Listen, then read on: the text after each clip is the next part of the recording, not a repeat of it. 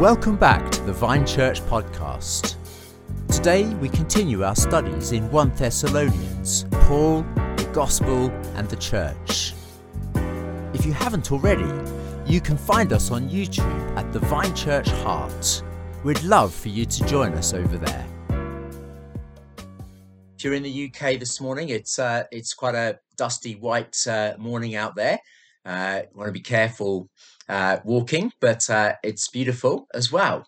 Uh, we're going to continue looking in 1 Thessalonians, and I'm going to read verse uh, chapter 2, verse 17 and 18 to you. The astute amongst you will notice that I'm missing out uh, a couple of verses before that, which I haven't covered. And so that's because I'm going to do a theme tomorrow that will cover those ones. So we're going to look right now at verses 17 and 18. Uh, but, brothers, when we were torn away from you for a short time, in person, not in thoughts, out of our intense longing, we made every effort to see you.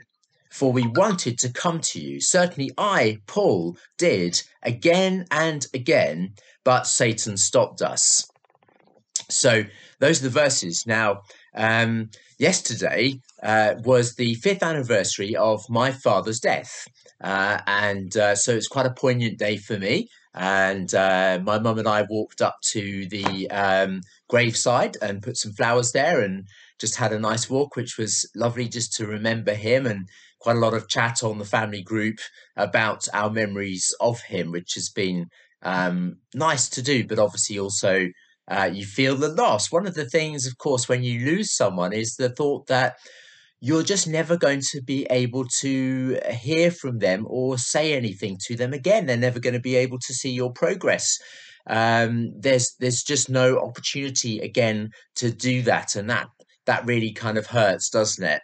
Um, now, in this verse here, we see that the Apostle Paul is hurting. In fact, I would suggest to you that there's an element of grief that he is experiencing because he says in verse 17 that he was torn away from the Thessalonians. Torn away. That word, a torn away, there is a aporphanizomai. And from it, we get the word orphan, um, a por a orphan itzomai. So orphan is in the middle of that word. And what Paul is saying here is that he was orphaned from them. He was torn away from them. He was orphaned from these new baby Christians who he had spiritually given birth to through his preaching. We remember how the Jews had rounded up a mob from the synagogue and hounded him out of town, and so he'd been forced to leave. And what we see here is Paul's pastoral heart for these people. We've already seen in chapter 1 and verse 7 that he regarded them as his children and he was like a mother to them, that he loved them, that he cared for them, that he shared his very life with them. And uh, we saw in verses 1 chapter 1 verse 11 that he dealt with them as a father deals with his very own children uh, it's like he, the way that a father would deal with his own children, as far as he was concerned, they were like his own children. And therefore, when he was torn away from them, it was like he lost his kids. He was orphaned from his children.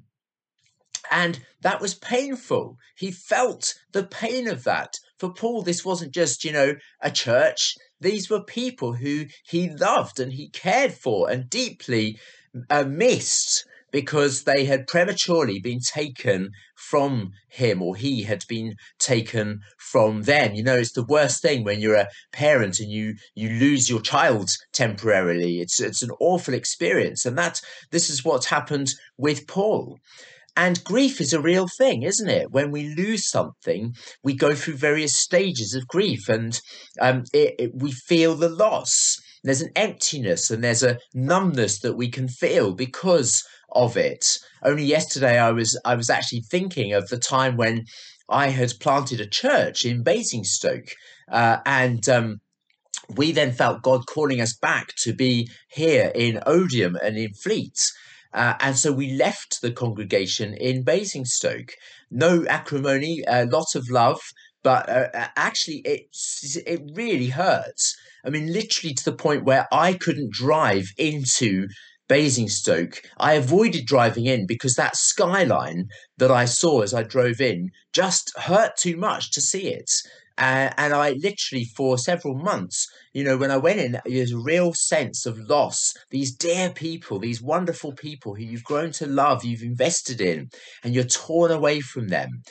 And and Paul felt that, and of course, uh, found love again back in Odiham and Fleet and a new vision for here, which is uh, what we live for. But actually, you we do go through these stages, and Bishop Lightfoot puts it like this he says that they were bereaved. Paul was bereaved, and that word orphaned there can have a general sense of the loss of any friend or relation. And loss takes its toll. We need to understand. I would say that we are experiencing loss at the moment. I would say that for all of us, there are elements of loss that we're experiencing. And we need to take account of that. We were talking to you know joshua uh, uh, this week and you know it's it's it's evangeline's birthday today her first birthday. Happy birthday evangeline. And you know it really hurts that you can't just be with all your family have that party. There's loss there which is very real. Uh, and for all of us we can experience that in different ways. And i think it's perfectly appropriate that we do realize that that's going to have an effect on us. That's going to cause us to experience certain emotions and and have a certain uh, thing. And that's that's perfectly normal. It's perfectly human. In fact with paul we find that it was frustrated further by the fact that he couldn't see them again for a while. In verses 17 and 18 he says that out of an intense longing there's an intense longing we went, we made every effort to see you. And we wanted to come to you. Certainly, I, Paul, did again and again, but Satan stopped us. So he says, again and again, I tried to come back and see you. Now, tomorrow we're going to look at what stopped Paul, and it's going to be really interesting to look at the causes. But for now, we note that Paul did try again and again to go back to them, and he was thwarted, he was frustrated. He made his plans, and then, oh, no, another reason, another lockdown. I can't. Oh, I thought I was going to be able to. No, again, not being able to. And so there's this frustration that prevents him. There's this roadblock that is impassable for him so that he can't get back to be with them. And I think we should, in a way, be encouraged that the Apostle Paul, the great Apostle Paul, felt thwarted and frustrated. By the way, just note he says, you know, certainly I did, and it's not like he's saying, you know, well, Silas, well, and and uh, Timothy, well, they didn't want to, but I certainly did want to see you. No, he's not saying that. What he's saying is, you know, we all did, but but most certainly, no one can doubt that I didn't want to come back to be with you. There's no question that I was longing to be with you. The great Apostle Paul, who has a hotline to heaven, who's heard the gospel, who had a vision of Jesus Nevertheless, he doesn't always understand what's going on. He gets frustrated. He finds life is frustrating and thwarted and, and he makes his plans and he thinks, oh yeah, this is what's going to happen. And then suddenly it changes again. That's what happened to Paul. That's what happens to us.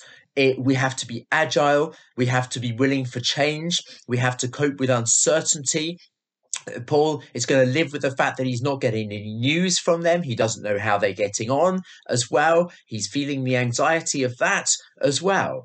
And so I think we too should understand that even Paul was human. God understands that we're human. God understands what we like. But as I finish, we must just see this. What did Paul do? Now, listen, folks, really carefully, because Paul didn't have a pity party. He didn't allow himself to be a victim. It's so important that we don't sit there and make ourselves into victims of our circumstances whilst we take account of what's happening to us, what Paul does is he does what he can do.